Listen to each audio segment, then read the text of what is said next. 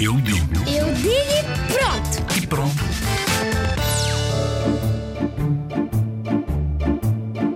Ser corajoso é uma pessoa que enfrenta os seus medos. Uh, para mim, a coragem é fazer coisas que sejam perigosas.